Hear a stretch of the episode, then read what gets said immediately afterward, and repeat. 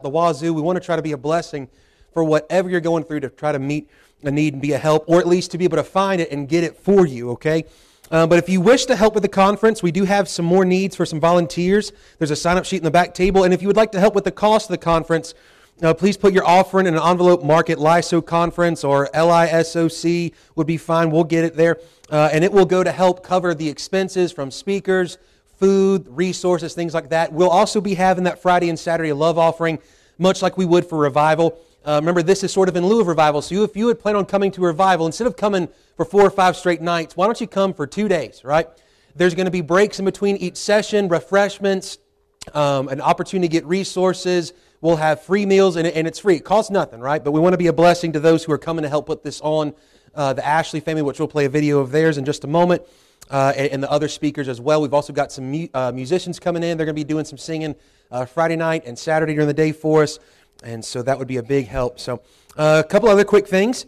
Um, we're looking for some uh, help out. The next October is going to be busy. Let's just go ahead and say that. All right. It seems like it always happens every year, but uh, nothing's happening in November except for Thanksgiving, and for that we're thankful. but then, then of course, Christmas will be here.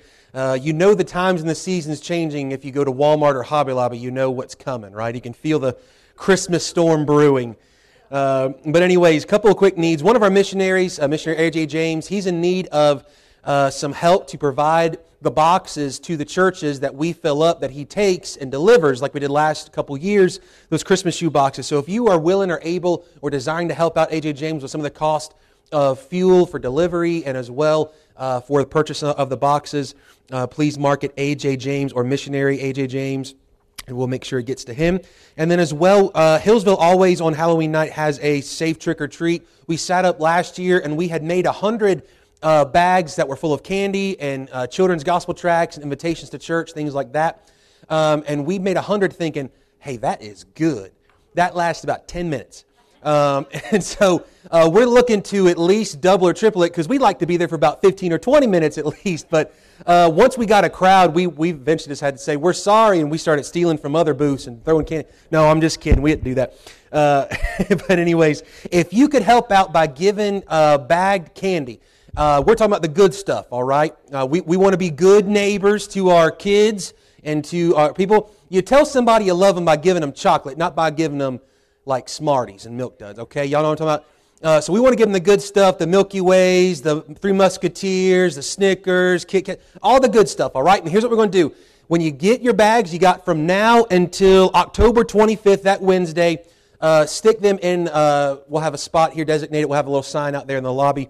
Uh, but bring in as much candy as possible. We're shooting for 5,000 pieces of candy. Now that sounds like a lot, but last year we had about 1,000 pieces of candy, and that lasted about 10 minutes.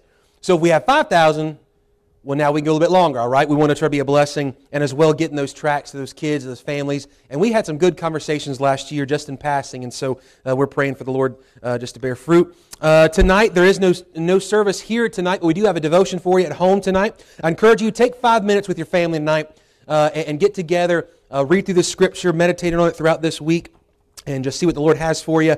a couple other reminders, ladies, if you have, if you're going to the uh, lake retreat, uh, if you haven't already paid in full, all funds are now due. Um, as well this morning, uh, a big thanks to Josiah Hicks for doing Sunday school. How many of y'all were here for Sunday school? They do a good job?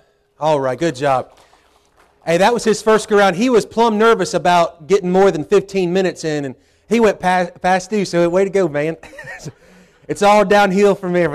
Anyways, uh, no, way to go. Uh, thank you. And, and Stephen as well last week. It's been a big help. We've been having a good membership class. We've got six folks who are looking to join, so praise God for that. And then next week will be our last membership class, and uh, Brother Tony Hicks will be doing uh, Sunday school. And believe it or not, that's going to be October the 1st. That's hard to believe. Uh, so this year is flying. Uh, reminder as well, I don't know if, if when you walked in church today, how many of y'all spelled spaghetti? How many of you smelled something you didn't know what it was? Okay, all right. Might have been walking by the nursery or something. I don't know. Uh, but Spaghetti is in the back today. Our seniors are going on a Sight and Sound Theater uh, trip in November. They're doing a fundraiser this week. So today, if you want, they got take home, take away spaghetti, salad, and dessert. Uh, so go and uh, grab it. They'll have it ready for you. Give them a donation, and you can um, go home and enjoy it. And yes, ma'am. It is to go only. To go only. So you can go eat it in the parking lot. No, uh, or take it to Rio and eat there. I don't know. Uh, get you some chips, salsa, water, and it's all free, right? You no, go home, watch some football, eat you some spaghetti, spill spaghetti on your on your shirt, and uh, and complain about it. All right, but uh, the the um, fundraiser will help them out for their cost of their trip, and uh, they're back there working on that now. Uh, then this Friday night we'll have a fifth Friday family fun fling ding, and we're going to have fun, fun, fun till we're done, done, done. Uh, we're going to have activities for kids. Uh, we'll have s'mores, bonfires, as long as the weather's good, and uh, we'll have volleyball, cornhole, all that good stuff. And then we'll have whatever food and, and drinks you want to bring, all right? So if you don't want to eat nothing, don't bring a thing. If you want to eat something, then bring something, all right? And we'll, we'll eat whatever you got. Um, then we got the conference, remind you for that. And then men's prayer advance. If any men are wanting to go on that, please go ahead and sign up. We'll be getting announced uh, due for money here soon. Uh, but if you can go ahead and make plans for that. I want to read for you a couple uh, verses of Scripture today, and we'll pray, and uh, we're going to worship the Lord today. Uh, Psalm 40 tells us this in verses 4 and 5. Blessed is that man that maketh the Lord his trust, and respecteth not the proud, nor such as turn aside to lies. Many, O Lord my God, are thy wonderful works which thou hast done, and thy thoughts which are to usward. They cannot be reckoned up in order unto thee. If I would declare and speak of them, they are more than can be numbered. Here's what we're here to do today. We are here to be a blessing and to be blessed and to bless the name of the Lord. But as we do this, we find that blessed is that man that maketh the Lord his trust. Today, there is a blessing in making the Lord your trust. To trust in him in all things, at all times, in all circumstances, in all situations, and for all time. To trust the Lord. It is a blessed thing. But we find as well that we are to, uh, and he says, and respecteth not the proud, nor turn aside to lies. The reason why we're gathered here today as well is we're not, we're turning aside from the lies of the world and we're turning aside to the truth of God's word. That's what we're here for. Verse 5 gives us something to reflect on as we uh, stand to sing here in just a moment. Many, O Lord my God, are thy wonderful works which thou hast done. Can anybody name all the works that God has done? No, of course not. Matter of fact, he talks about this. He says, uh, we, they cannot be reckoned up in order unto thee. We can't count them up. We can't reckon them up. But we can't even speak uh, uh, enough words to talk about all the things that God has done. We often say God does more in a millisecond than we'll do in a lifetime. God is always and ever at work, and at work specifically on behalf of His people. And I believe today that God desires to do a work in every heart today. If not, then why would, we, why would He want us to meet here? Why would He meet here with us unless He wants to do a work? And so ultimately, why we're here today is because we need to get worked on. We want the Lord to do a work, and we want to do so, uh, to have that work done upon our heart, so that then we can in turn glorify Him for what He has done for one more act, for one more, uh, one more work on the behalf of his people so that we might praise his name for who he is and what he has done. Let us pray this morning, and we'll stand to our feet and worship the Lord. Actually, after, before we sing, uh, we got a quick video. I remember that now. Uh, Lord, we come to you. want to thank you and, and praise you, God, for your faithfulness. We're grateful that we can gather, we can worship you. Grateful, Lord, for the many things taking place here at the church. We're grateful that we can host a conference, Lord, to, to give help and hope to those who need it, Lord. And we're, we're a needy people. We come before you needy today. Uh, we're in need of your touch. We're in need of your mercy, your grace. We're in need of your love today, Lord, and to be reminded of your glory and your faithfulness to us. So, Lord, help us today as your word is preached, Lord, to receive all things by faith. Lord, to trust your word. God, today that we would uh, as well be able to be uh, able to fellowship one with another, to be able to be a blessing to our, our senior ministry. Uh, and, and Lord, we just pray that every moment of this service would bring you glory and honor. Lord, strengthen us. Uh, Lord, uh, meet every need of every heart today. And, and, God, that we might declare your works. And Lord, that we might begin to do so today in our hearts. And, and Lord, as we go home today, that we would carry uh, th- this time and that we would carry your word with us, Lord, that you would do a continuous work in us, through us, and for us, Lord, to your honor and to your glory. We ask all this in Jesus' name. Amen. All right, I'm going to go dim the lights, and we're going to play a next section of this video about the conference, uh, just to give you a little bit more of an idea of some things.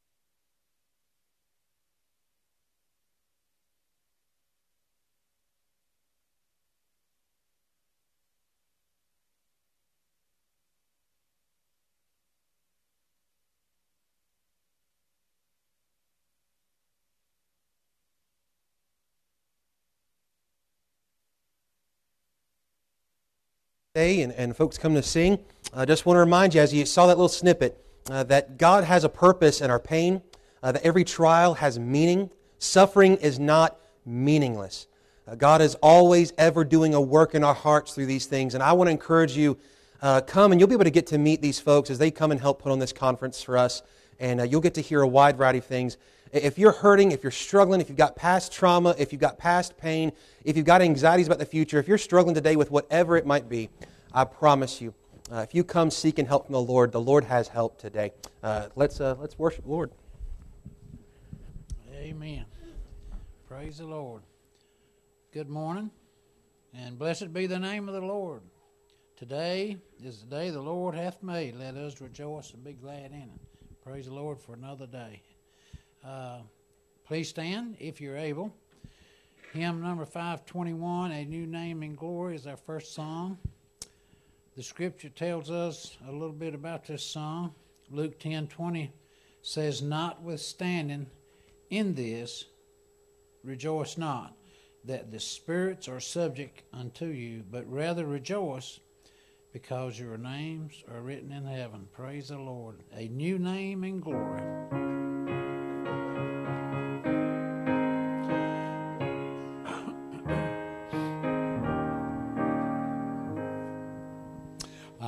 Was once a sinner, but I came pardon to receive from my Lord.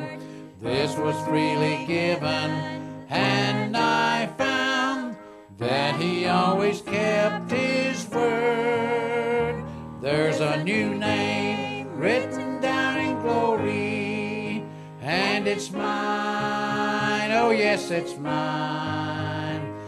And the white robed angels sing the story.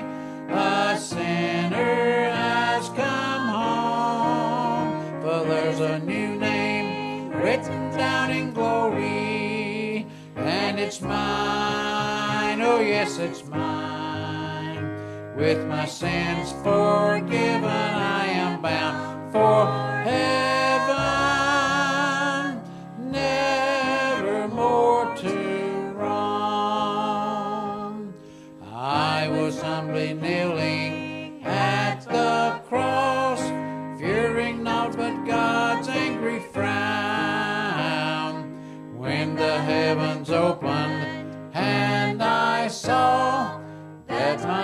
was written down, there's a new name written down in glory, and it's mine. Oh, yes, it's mine.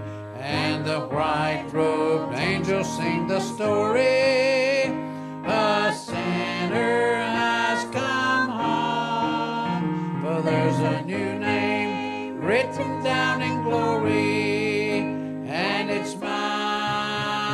yes, it's mine.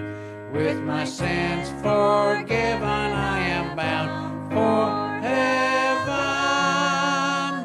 never more to roam. In the book that's written, saved by grace, oh, the joy that came to my soul.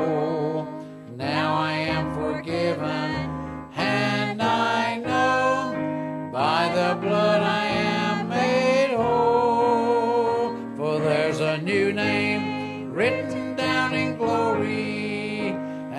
it's mine. Oh, yes, it's mine. And the white robed angels sing the story. A sinner has come home, for there's a new name written down in glory, and it's mine. Oh, yes, it's mine. With my sins forgiven, I am bound for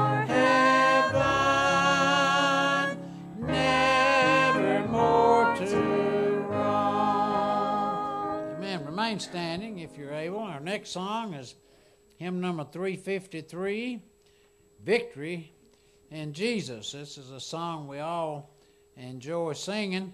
And when we get over there in the refrain, he sought me and he bought me right there. Bought me.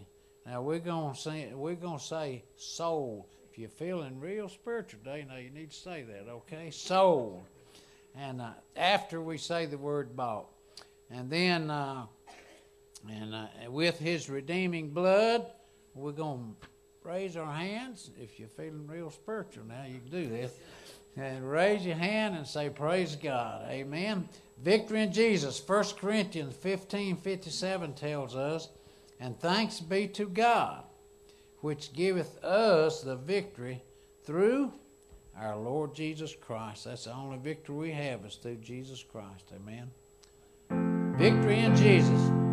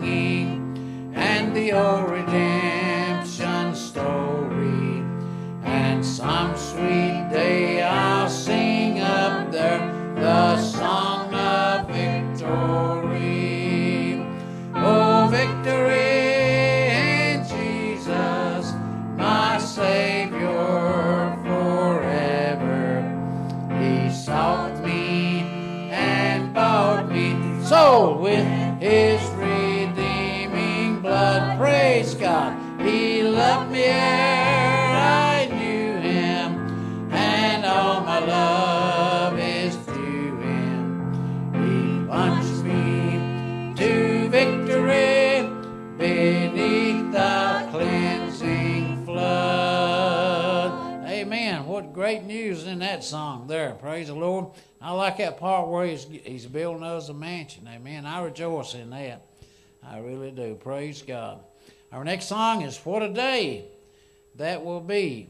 What great comfort it is in this song, especially over there where it says no more pain, no more suffering, no more parting. Amen. I like that. First John 3 2 tells us, Beloved, now are we the sons of God, and it doth not yet appear what we shall be, but we know that when we shall appear, we shall be like him, for we shall see him as he is. What a day that will be.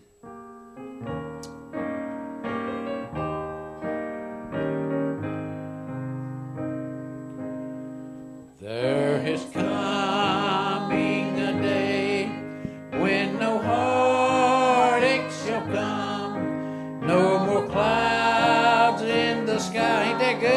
No more tears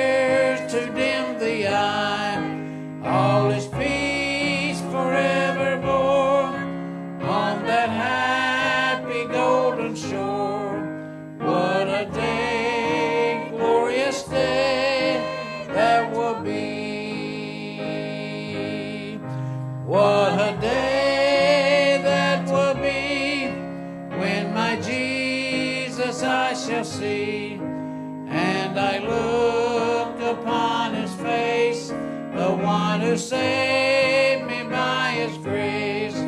When he takes me by the hand and leads me through the promised land.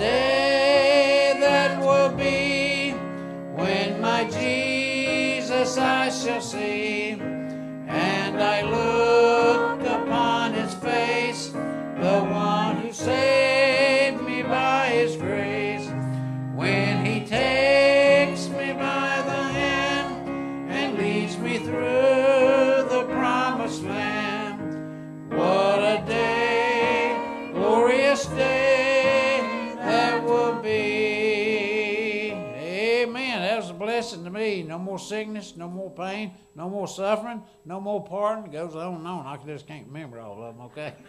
But that was a blessing to me. And I tell you what, if you got a blesser inside you, which is a comforter, you did too. Amen. We're going to have our little greeting time now. We're going to go around and shake hands and smile and say hello and make everyone feel welcome. And look around and you find a visitor or two. I done seen several. So make them feel welcome.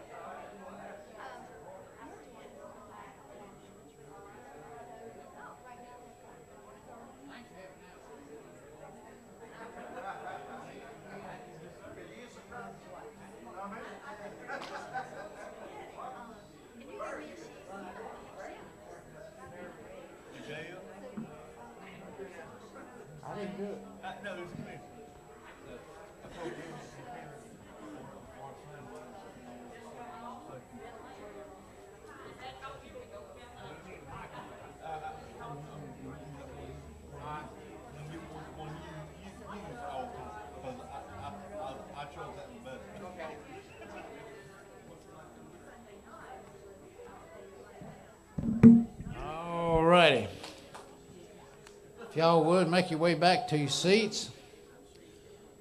I want to make everybody feel welcome today. Things ringing. And uh, we got a special now by Mr. Teddy Turner. And uh, y'all buckle up and hold on because he's going to be a great blessing to you. I know he will. He always is. We love Brother, Brother Teddy and make him feel welcome. Give him a round of applause. Look at there. They love you, brother. Yeah, I know.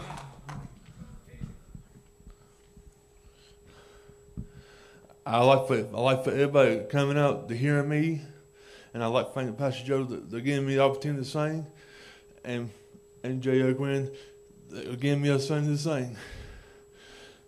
Go for it. yeah.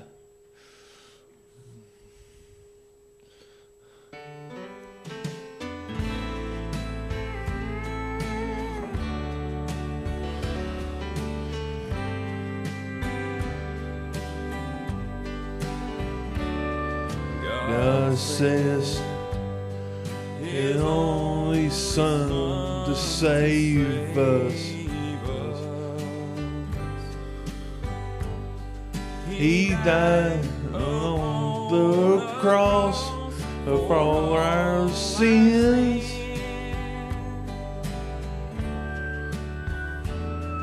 I praise the precious name of Jesus.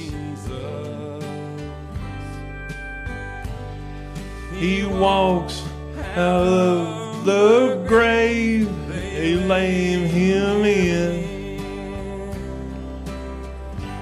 I serve a Savior. It's what I was made for. This grace, then love I don't deserve.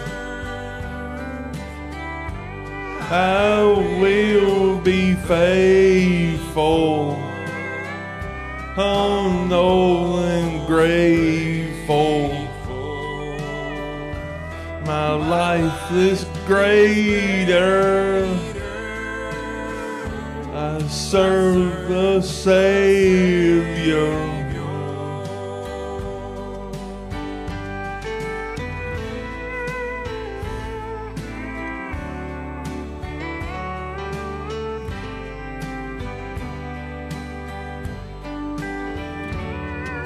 This world then leaves a hole of heartaches. The pain in this cuts is like a knife. Oh, but the Bible says the one who loves his life will lose it, and the one who hates his life in this world will keep it for eternal life. If anyone serves me, he must follow me. Where I am, there my servant also will be. If anyone serves me, the Father will honor him. I serve a Savior. It's what I was made for. This grace, then love I don't deserve. I will be faithful humble and grateful. My life is greater. And I serve a Savior. My life is greater. I serve a Savior.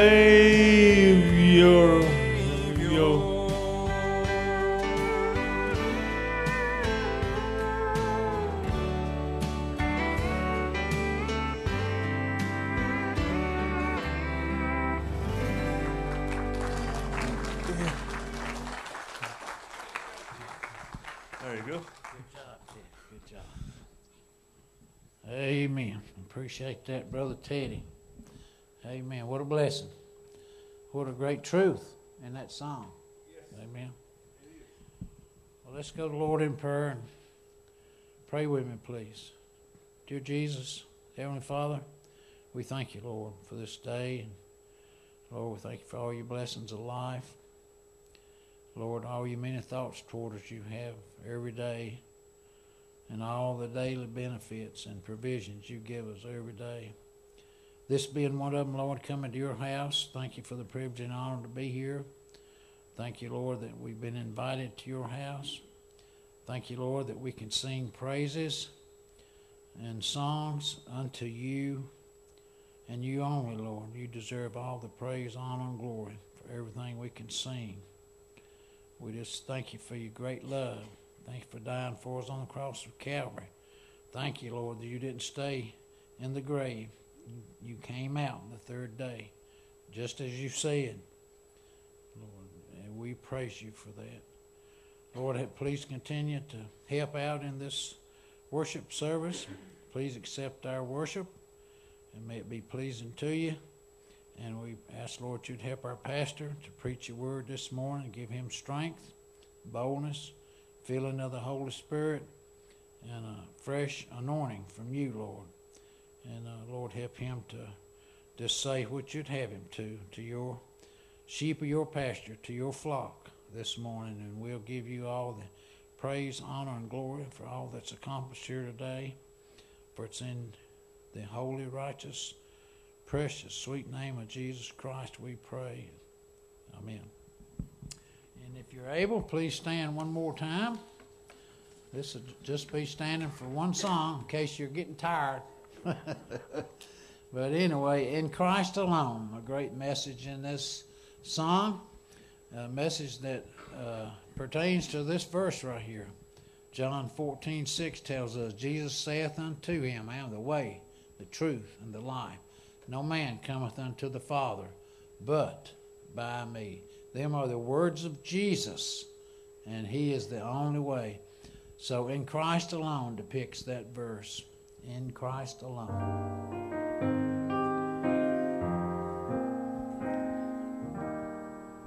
In Christ alone, my hope is found. He is my light, my strength, my song.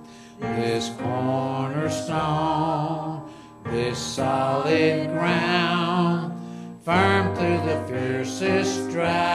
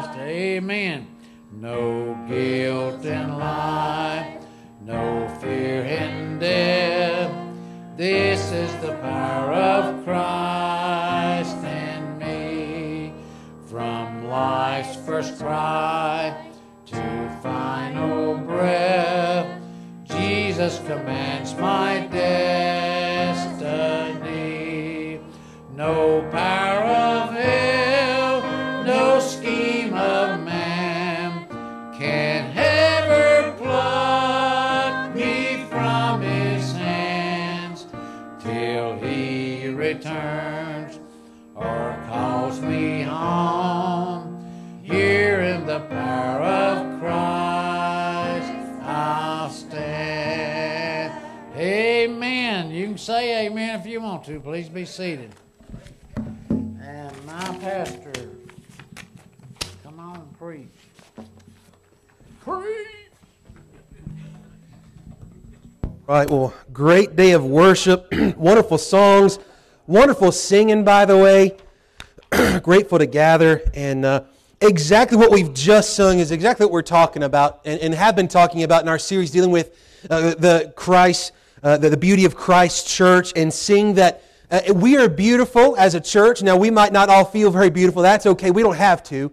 But as a whole, the church is beautiful because of the beauty of Christ, because that we are in Christ. We must find our union in Christ. We often want to jump to uh, a bunch of do's and don'ts. I want you to know we don't uh, we don't focus on the do's and don'ts not because we're not supposed to have do's and don'ts, but because the Bible is much more than do's and don'ts. We are saved by grace, not the law. Therefore, grace has set us free so that we may now freely and lovingly obey our God who empowers us by the power of His Holy Spirit to listen to His Word, to obey His Word, and to be able to even do what we've just done this morning to gather, to fellowship, to worship together. And so I'm glad that we get to now take our Bibles and turn and to hear what God has to say to us today. Take your Bible, turn with me to Ephesians chapter 1.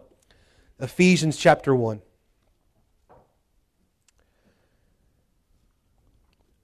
Ephesians chapter 1. The Lord has given me a, the daunting task of looking today at verses 3 through 14, and that's about 12 more verses than you'd think I'd be able to cover in about this short bit of time. So I'm going to talk fast, and y'all are going to listen fast. Is that right? Does that, does that sound like a deal? All right. Here in Ephesians, what I want to do is I want to be as absolutely crystal clear today as possible. All right? I don't want to leave you with, with uh, some sort of muddy, cloudy vision about what God is telling us here today. But here's what we're going to be looking at today as we wrap up this series about the beauty of Christ Church. We're going to see that today, Christ Church, it has been uh, planned by God the Father, purchased by the Son, and is powered by the Holy Spirit, all to the praise of His glory. The church is for the glory of God. The church exists because of the glory of God and the goodness of God and the grace of God. what we're going to see in these verses today is this. We are going to see that every part of the life of the Christian and every part of the life of the church is to be to the praise of His glory. We are here today to glorify God. But I want you, when you leave here today, you want to know what you're supposed to be doing? Glorifying God. You want to know what you do in your home or should do in your home, should do at your job, should do with your family, your friends, your neighbors, your loved ones, your strangers, at Food Lion, at Dollar General, Family Dollar, Walmart, Hobby Lobby, wherever you go and anywhere you go. It is to be to the praise of His glory. Verse number three. Blessed be, let me, let me back up for just a moment. Paul, here at the opening of this, and we've spent a good bit of time over the past few weeks here in Ephesians. We've covered Ephesians 4, we've covered a good bit of Ephesians 5, we've been looking at the church. We often look at this and we go, the first three chapters are the doctrine, and the last are the practical, and that is somewhat true. We have to understand that the two are codependent on one another. The, the doctrine tells us how to live and what is expected for us and what the Christian life is to look like, and the practical is dependent upon the doctrine, or else the practical walk will all get all sorts of cattywampus if we ain't got the right doctrine. All right, we don't want cattywampus walks with the Lord, do we? No. Y'all do not know what cattywampus is. Y'all are looking at me all cattywampus like. all right. That's all right. I'm trying to trying to learn you a word. All right. Here's what we see though at the beginning of this letter. Here's what Paul does in chapter one. This is one long sentence. Now, every English teacher, this is your nightmare, right? There are so many commas in this sentence, right? Uh, but it does not matter because this is perhaps one of the most beautiful portions of all of the Bible. especially that of Ephesians, because what we're going to see is that this is one of the most God centered, Christ honoring, spirit led verses that leads every believer, every church to the praise of his glory. Blessed be the God and Father of our Lord Jesus Christ, who hath blessed us with all spiritual blessings in heavenly places in Christ. If you've got a pen or a pencil or anything, find something to write with, and I want you to circle or underline where it says in heavenly places. But then here's the, going to be the key for the whole passage. This is the key for the whole passage. Matter of fact, this is the whole key for the Christian life. In Christ. This is the key for the whole life of the church in Christ. This is the ministry. This is the motivation. This is everything about our life from start to finish, from the moment, from life's first cry to final breath. It is to be in Christ to the praise of His glory. So I want you to circle, underline, in Christ, in Him, in love, in, in, in. That's going to be the key. Who hath blessed us with all spiritual blessings in heavenly places in Christ, according as He hath chosen us in Him before the foundation of the world, that we should be holy and without blame before Him in love having predestinated us unto the adoption of children by Jesus Christ to himself, according to the good pleasure of his will, to the praise of the glory of his grace, wherein he hath made us accepted in the beloved, in whom, might want to underline that one, we have redemption through his blood, the forgiveness of sins according to the riches of his grace.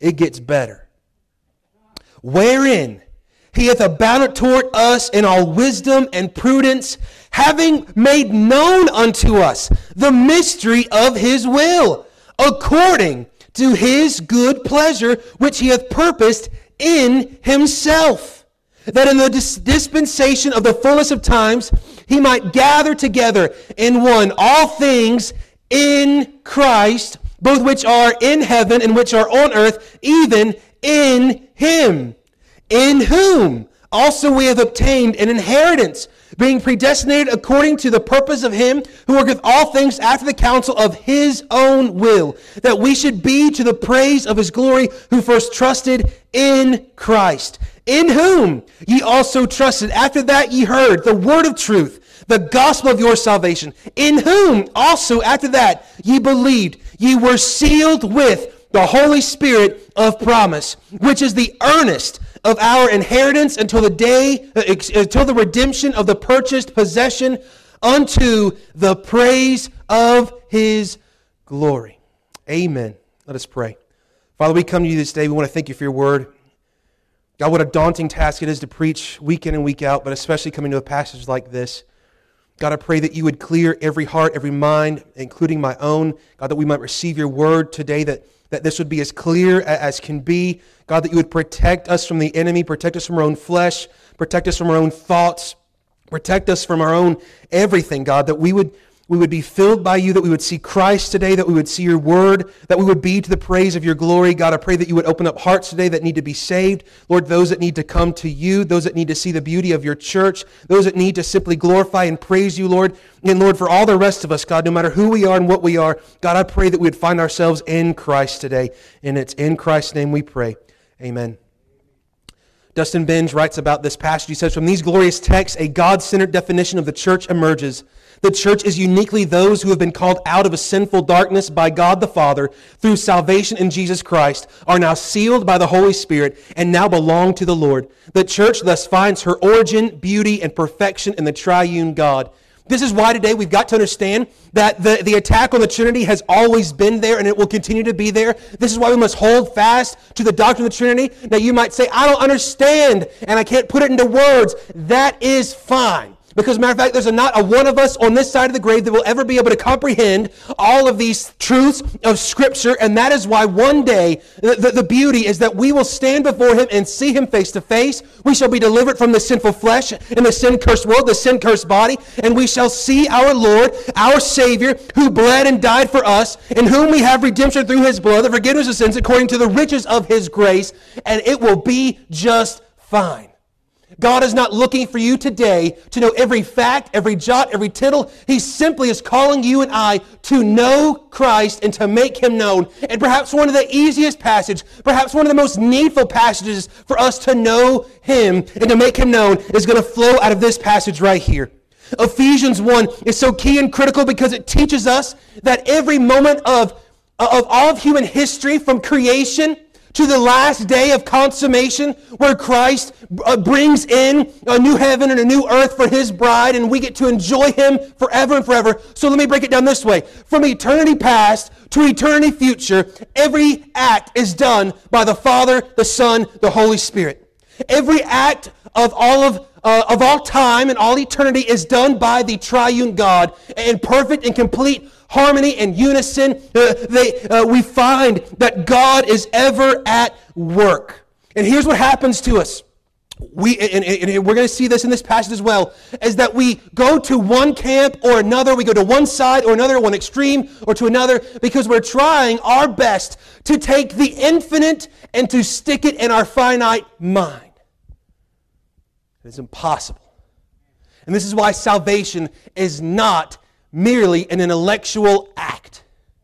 You must know the gospel, but you must believe the gospel and confess with your mouth the Lord Jesus Christ. This is why the gospel, this is why salvation, this is why your eternity is not hinged upon whether or not you can rattle off facts about Jesus. It is hinged upon what we've already read, and it is this Are you in Christ? You are either in Christ or you are in Adam yet still. And to help us with this passage before we dive too deep is that you've got to understand you are either today saved and in Christ or you are lost and still yet in Adam. All are born in Adam. Matter of fact, here's what this means. Adam, who was uh, born, uh, not born, but really, but literally born from the dirt. God spoke all things into existence, but he scooped at the dirt of which he spoke into existence, formed and fashioned man, breathed the breath of life into him, and placed him in a perfect garden, gave him a, a, a, perfect wife, a perfect marriage, a perfect everything, and he gave him one rule do not eat of this particular tree, or in that day that you do, you will surely die.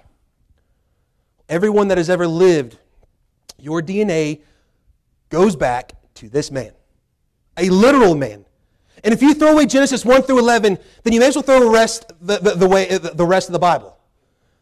Jesus believed in Genesis 1 1.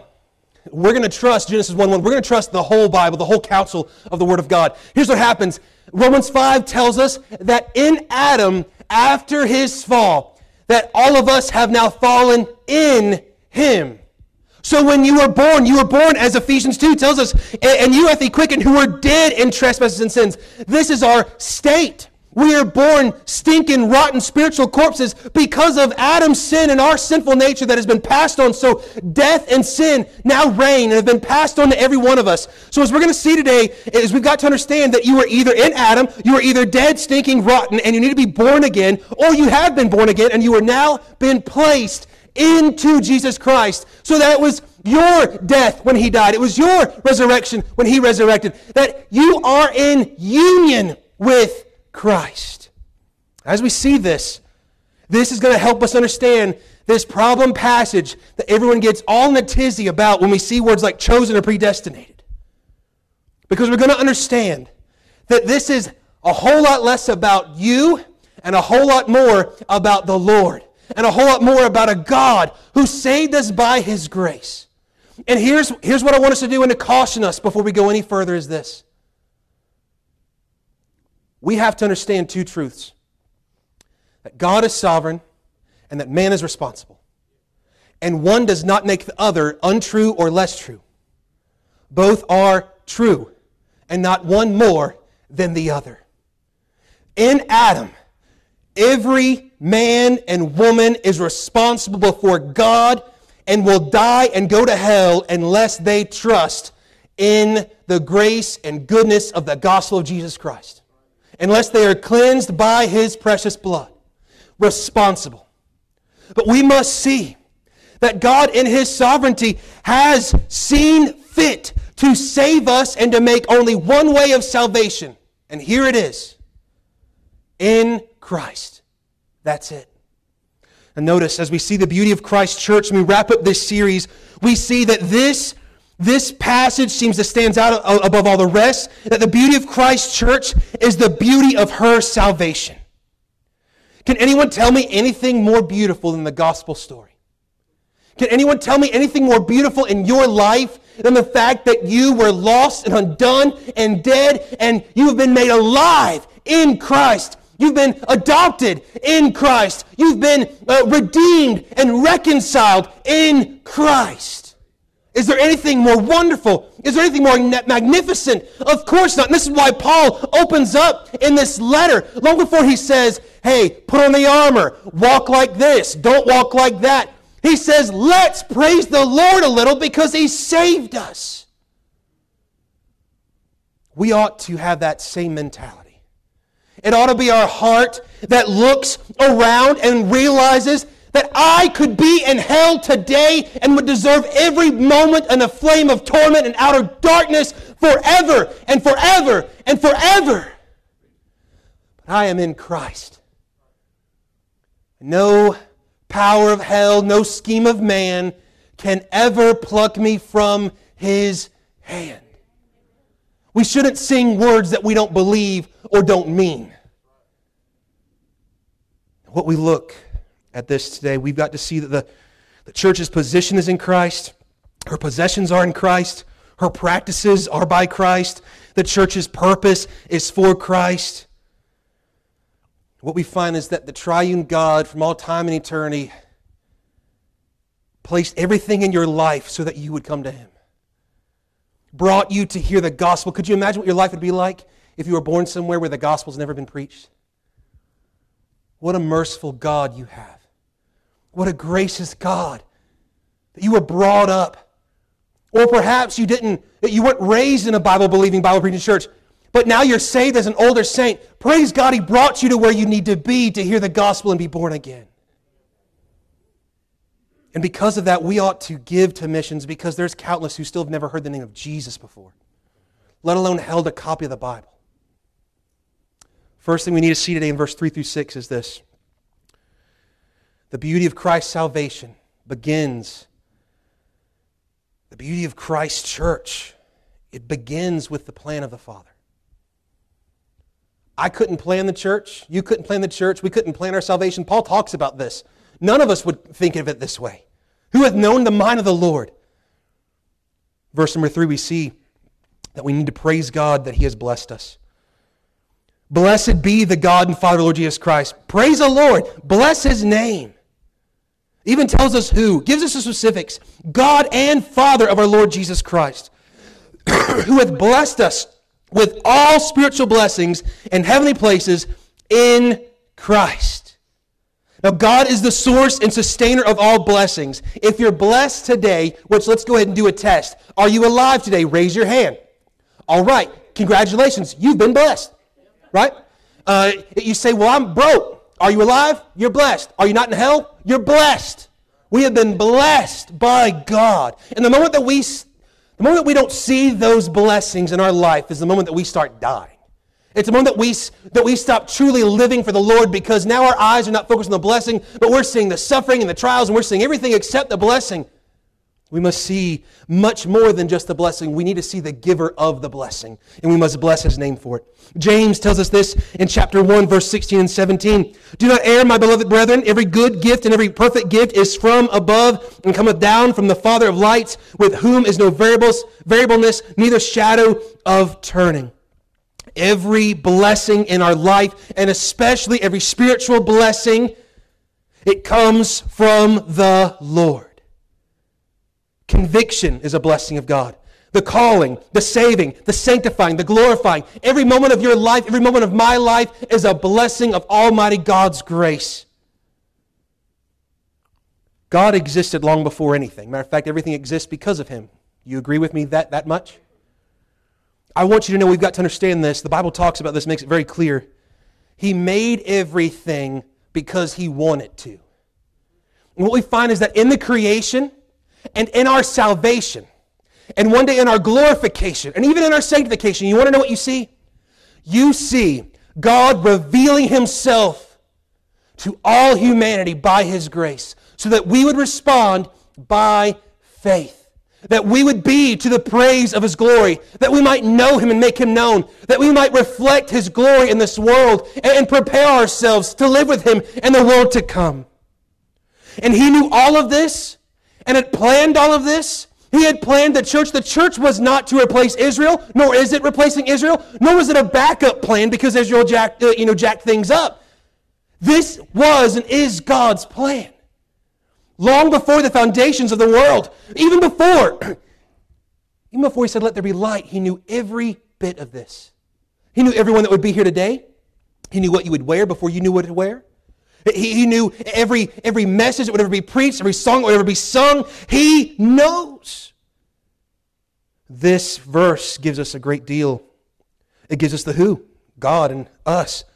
It gives us the what? All spiritual blessings. It gives us the when in eternity because these are in heavenly places, which is an eternal place. We, we see the where in heavenly places, the eternal. Why? Because of his, his love, simply because he is who he is. It gives us the how of these spiritual blessings in Christ. We see then in verses 4 and 5.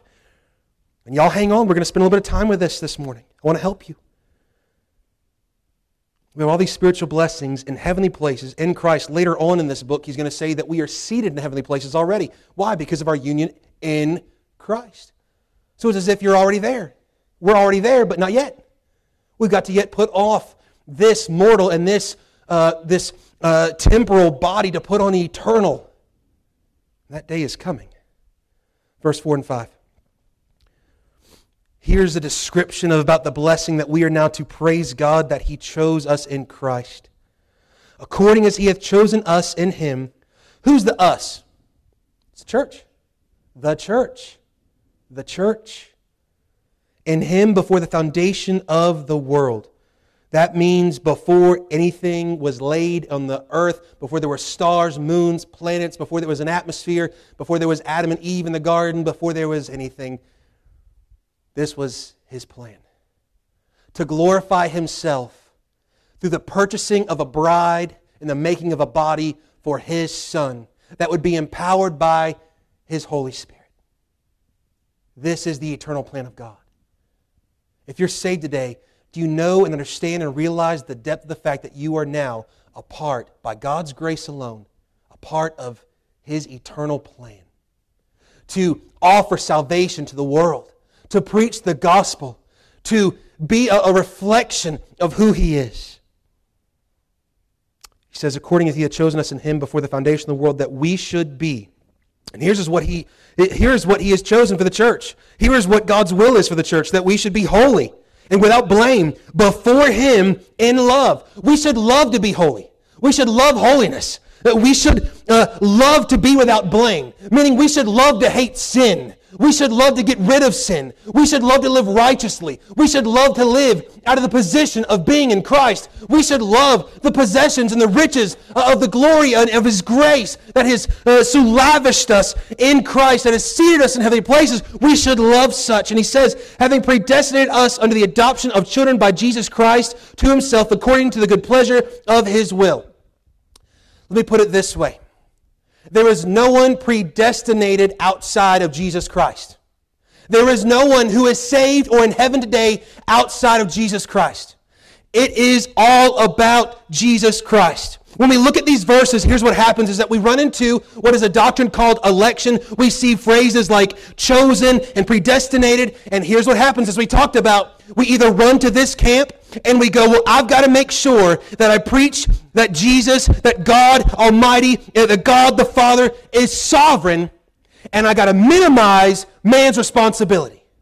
Or we go on this side and we go, I've got to make sure that man is sovereign and responsible enough and so I got to diminish that just a little bit. And here's what we find is that the two are not enemies, but they are friends and they go hand in hand.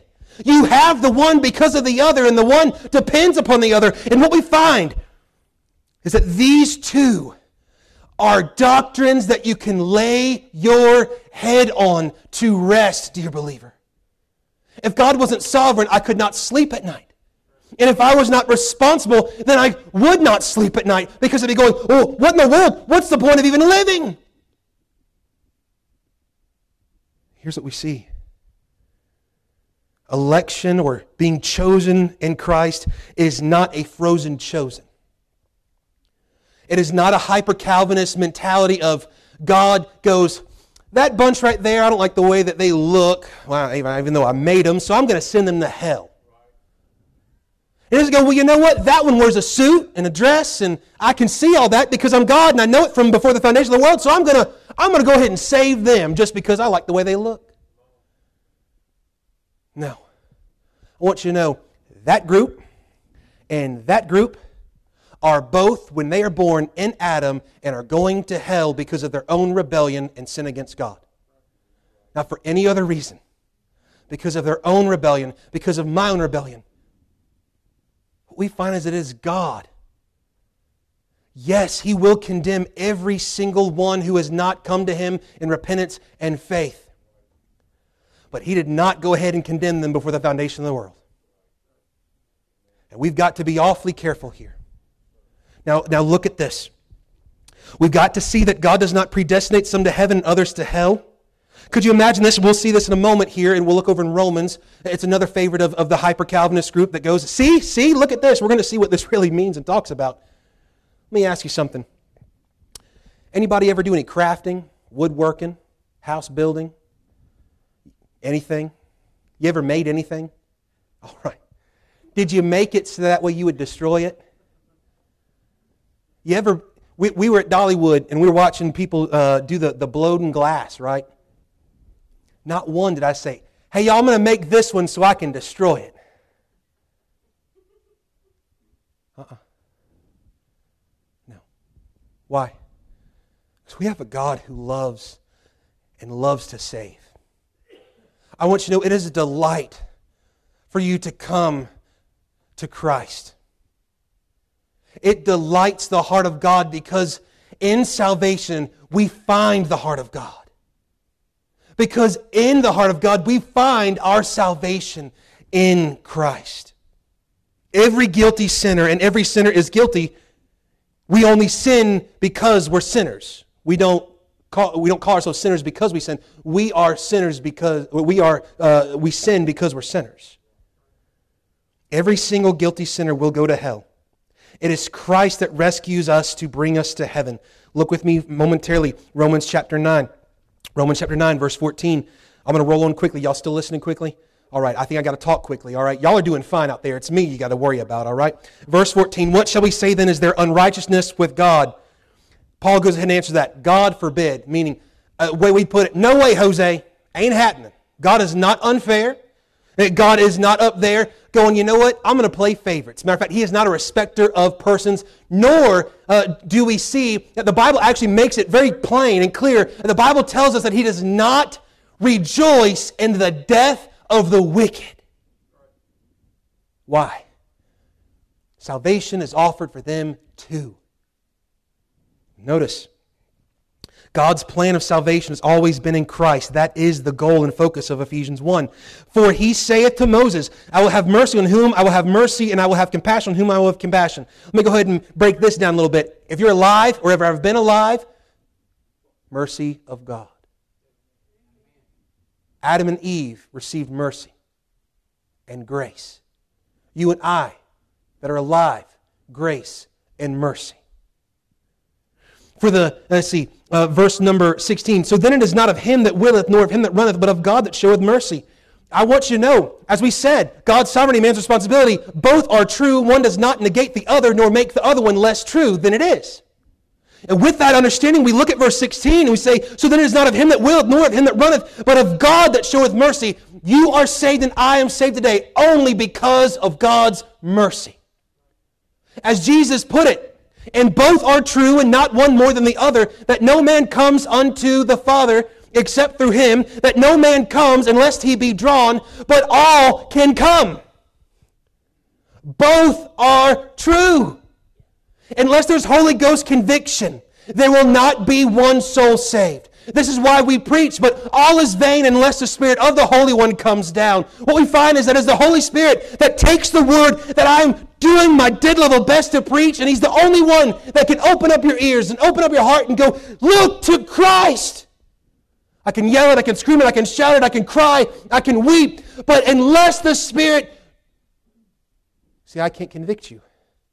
I can manipulate your emotions, I can manipulate your thoughts. But only God can bring real conviction. And man's responsibility is to respond to that conviction. By grace are ye saved through faith. For the scripture saith unto Pharaoh, Even for the same purpose have I raised thee up, that I might show my power in thee, and that my name might be declared throughout all the earth. Once you know, Pharaoh could have got saved, but he didn't. Hitler could have been saved, but he didn't. Not because God said, I won't save them before he said, Let there be light, but because they hardened themselves. He said, Well, doesn't the Bible say there in Exodus that God hardened Pharaoh's heart? It does, after Pharaoh hardened his heart. Notice this we are born naturally with hardened hearts against God. Our sinful nature has a hard heart against God. Through the preaching of the word and the declaration of the gospel, the Holy Spirit churns up that ground. And we can respond to the seed of the gospel by faith and be gloriously born again to bear fruit, being in Christ, the true vine. He goes on and he says, Therefore hath he mercy on whom he will have mercy, and whom he will he hardeneth. Thou wilt say unto me, Why doth he yet find fault? For who hath resisted his will? Nay, but, O man, who art thou that repliest against God? Shall the thing formed say to him that formed it, Why hast thou made me thus? Hath not the potter power over the clay of the same lump to make one vessel unto honor and another unto dishonor? What if God willing to show his wrath and to make his power known, endured with much long suffering the vessels of wrath fitted to destruction, and that he might make known the riches of his glory on the vessels of mercy which he hath uh, afore prepared unto glory. Vessels of wrath is simple. Here's what it is. It is not God before he said, Let there be light, said, I'm going to make a bunch of stuff I can crush forever and forever in my hatred and wrath. There are those that have rebelled and rejected him. As well, dear believer, as those who have never heard the gospel. And God is just in doing so. Because all have sinned and come short of the glory of God. All are dead in sins and trespasses. This is why we must preach the gospel to every nation, to every creature. This is why we must give to missions, to see that the gospel goes forth to all those who will die without knowing Him, because there's not one saved. Even though old Billy Graham said it years ago, there are folks, he said there are folks who are going to be saved who have never heard the name of Jesus. That is hogwash and heresy. There is not one soul ever saved outside of the gospel of Jesus Christ. With this, we see that the vessels of wrath have hardened their own heart by rebellion, rejection, and being unyielding to God the potter. And eventually, what does the potter do? Okay. Are you sure? Okay. Destruction it is. Then what do we find these vessels of mercy? Dear believer, that are those who have simply yielded by faith to God Almighty. Simply those who have yielded to His molding and His fashioning, who have trusted in Him by faith and have been born again, not by works of our hands, but by His grace, by His mercy, by His work for us. Chapter 10, verse 9 that if thou shalt confess with thy mouth the Lord Jesus, thou shalt believe in thine heart that God hath raised him from the dead, thou shalt be saved. That's a Bible promise. For with the heart man believeth unto righteousness, and with the mouth confession is made unto salvation. For the scripture saith, Whosoever shall believeth on him shall not be ashamed. For there is no difference between the Jew and the Greek. The same Lord over all is rich unto all that call upon him. That's all that call upon him. For whosoever shall call upon the name of the Lord shall be saved. How then shall they call on him in whom they have not believed? How shall they believe on him of whom they have not heard? And how shall they hear without a preacher? And how shall they preach except they be sent? As it is written, How beautiful are the feet of them that preach the gospel of peace and bring glad tidings of good things. but they have not obeyed the gospel. But they have not all obeyed the gospel. That's how you know you're a vessel of wrath. You have not obeyed the gospel. You want to know how you're chosen in Christ? You have obeyed the gospel. You have trusted in his death and burial and resurrection. You have called upon the name of the Lord to be saved. For Isaiah saith, Lord, who hath believed our report? So then faith cometh by hearing, and hearing by the word of God. Spurgeon put it this way You will find all true theology summed up in these two short sentences Salvation is all of the grace of God, damnation is all of the will of man. So here's what chosen in Christ, here's what predestinated in the adoption of children by Jesus Christ of himself means. It means this that God has chosen a corporate people to be the spiritual body and bride for his son Jesus Christ. Yes, before the foundations of the earth. But all those who are a part of it have come to Christ for salvation because that is the only way you will be a part of his body or a part of his bride. That is the only way that you will be in union with him, in heaven with him, for eternity, for eternity, forever and forever. It is to be in Christ. As God chose a people, Israel, in Abraham. Notice God didn't make a nation first. He called a man. Abraham responded by faith, and it was accounted to him for righteousness. And in Abraham came the people of Israel. In Christ, who came and submitted to the will of the Father by the power and the work of the Holy Spirit to save and redeem us by his precious blood, that God chose a people, the church, in Christ Jesus. And those that are a part of her have come by one way and one way only, and that's the way of the cross the way that is drenched in his precious blood. D.L. Moody put it this way the whosoever wills are the elect, and the whosoever won'ts are the non elect. The key is in Christ. Are you in Christ today? We need to praise God that He adopted us. We say that He adopted us as His own. We are in union with Christ. His love has adopted us as His own in, by, and for Christ. We have a new position, we have new possessions, and new privileges as being His sons and daughters of the King of Kings and the Lord of Lords, the Father, who has chosen us in Christ before the foundation of the world, that we should be holy and without blame. He's called us to be good children. And notice, He's done this according to the good pleasure of His will. Why? Because I can tell you this perhaps one of the most wonderful things that brings glory to God Almighty is the salvation of a soul. We sing, the angels sing, and God is glorified. In verse number six, we see the plan of the Father as well has accepted us. To the praise of the glory of his grace, wherein he hath made us accepted in the beloved. Notice that idea, the glory of His grace. Later on in chapter 2, we're going to see that no man can boast about salvation. Why? Because we've saved by grace, unmerited, undeserved favor that has empowered us to, to come to Him, to trust Him, to see that there is no other way. It is by God's grace that we are saved. It's not by a little bit of God's grace and a whole lot of our faith. It's by God's grace through faith. It's not by, it's not by a lot of God's grace and a little bit of faith. It is by grace through faith. That is salvation. We are only acceptable and accepted because of in Christ. I've done nothing on my own to have God accept me. I've given him every reason to reject me, to throw me away, and to take this clay that I am and to cast me down forever. It is by his work, it is by his precious son's blood. Salvation from start to finish is to the praise of the glory of his grace. Let me ask you before we go any further today are you still amazed by God's grace? Is it still just as amazing to you? Are you still amazed at the fact that you were saved? You see, you and I, we, we get so upset that we're amazed that the God of love would send anybody to hell. I want you to know they went on their own accord.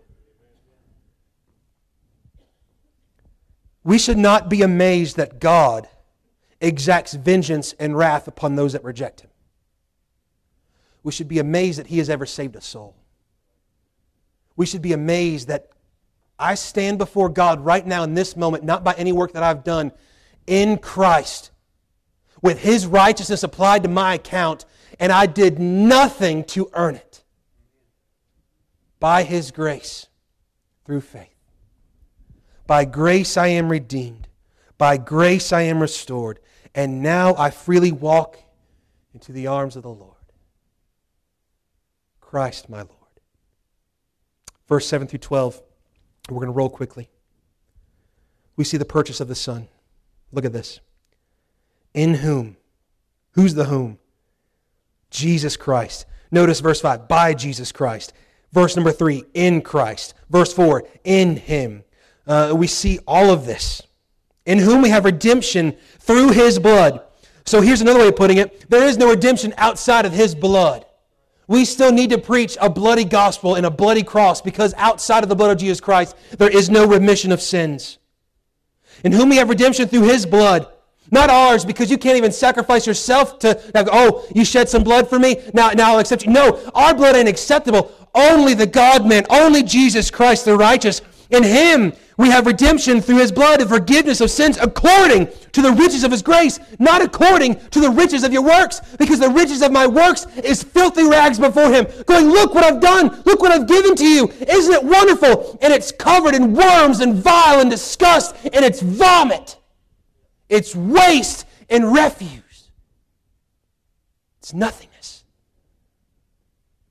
Today we can lift up our hands, those of us who are in Christ, and we can say, God, I've got nothing but myself to offer you. But you've given me everything. I've got riches. I've got salvation. I'm clothed and cleansed by the blood of Jesus Christ. We see in verse 7 that He has redeemed us by His blood according to the riches of His grace. The ransom of our pardon for sins is by His blood, not by merit. His grace shed his blood to save us. I want you to see here for just a moment. I'll turn and read it for you. 1 Peter chapter 1 tells us this in verse 18. For as much as ye know that ye were not redeemed with corruptible things as silver and gold, means you can't buy your way to heaven, you can't work your way to heaven. From your vain conversation received by tradition from your fathers, religion won't get you there. And you will not ride the coattails of another.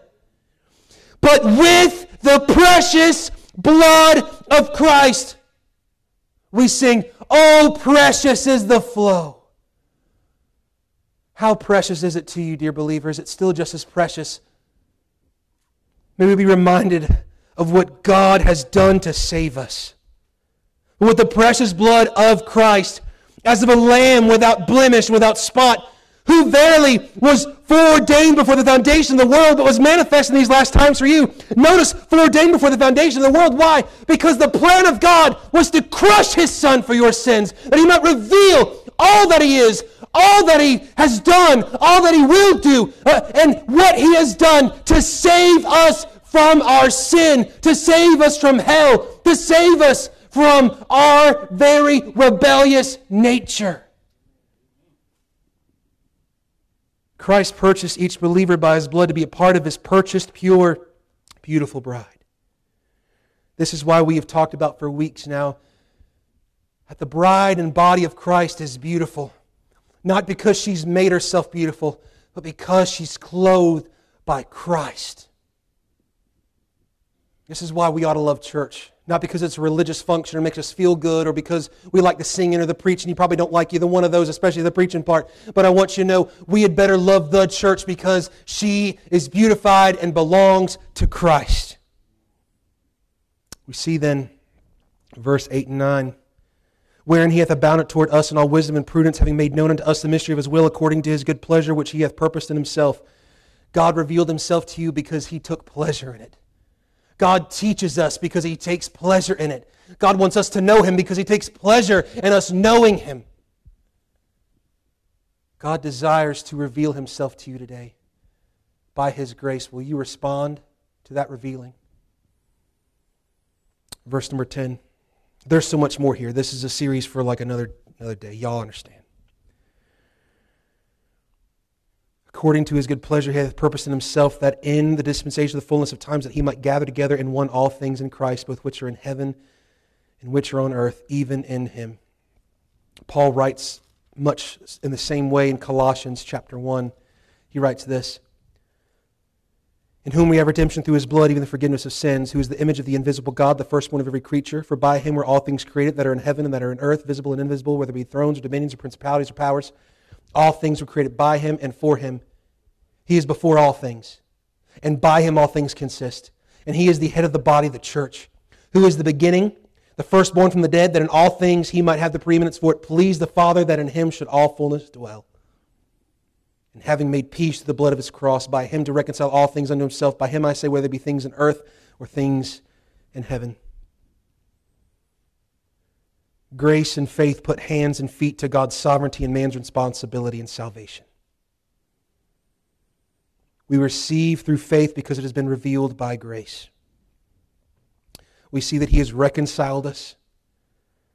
We see in verse 11 and 12 that He has rewarded those who come to Him, in whom we have also obtained an inheritance. I'm not going to an empty heaven. I'm not going to a place that is going to be all about me.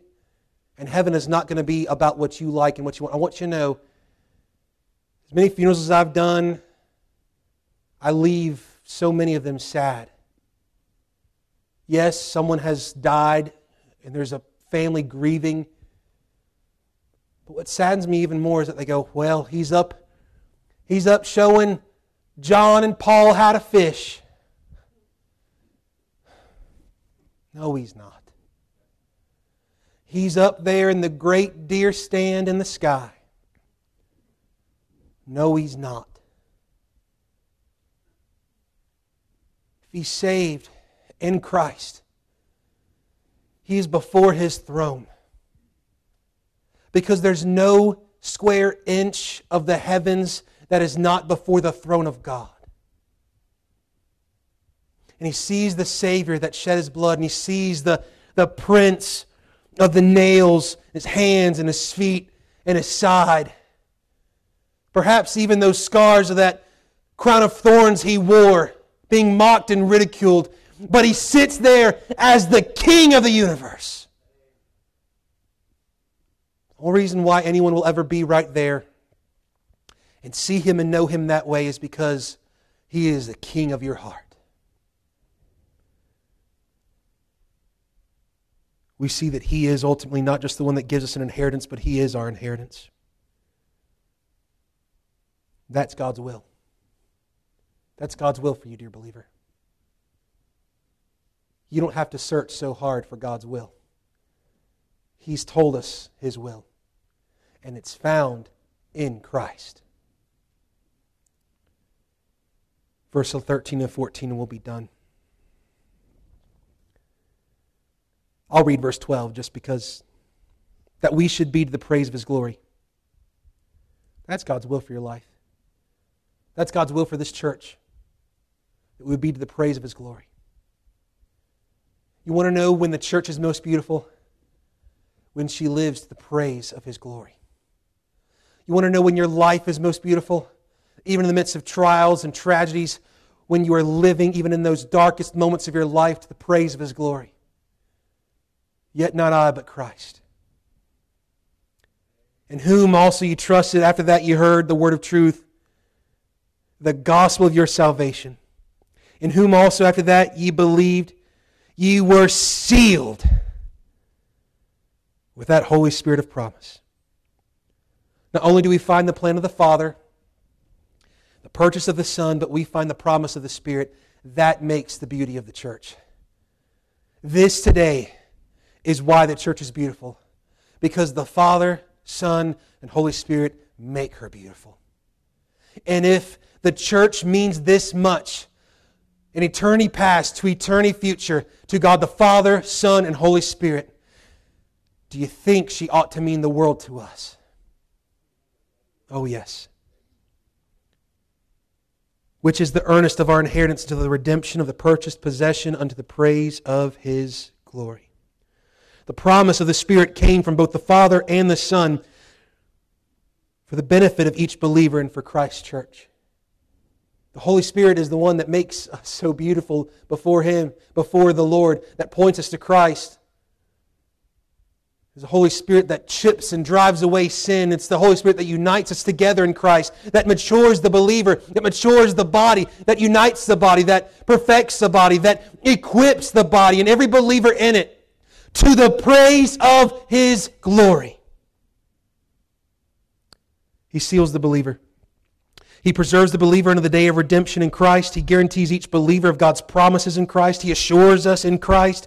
He is the pledge to every believer of our future glory in Christ. Notice even the phrase, uh, He is our inheritance, redemption of the purchased possession, and the praise of His glory. We are sealed with the Holy Spirit of promise. He is our, He is our earnest. Meaning this, we have been given the Holy Spirit as a promise, as this down payment, if you will, to show that our salvation is paid in full, as Christ said it was there on the cross. And that those of us who are in Christ, who died and resurrected in Christ, what we find is that we are empowered by the Spirit of promise who has come to us, who has not only sealed us into the day of redemption and assured our hearts of salvation, but is the one that shows us you will be with the Lord one day. Let me break it down another way. If you don't have the Holy Spirit, you are not saved. You don't need to have a, a spirit baptism, uh, some extra thing that our charismatic friends would say. You do not lose the Holy Spirit, then regain the Holy Spirit, and that He comes and goes in your life. You are sealed.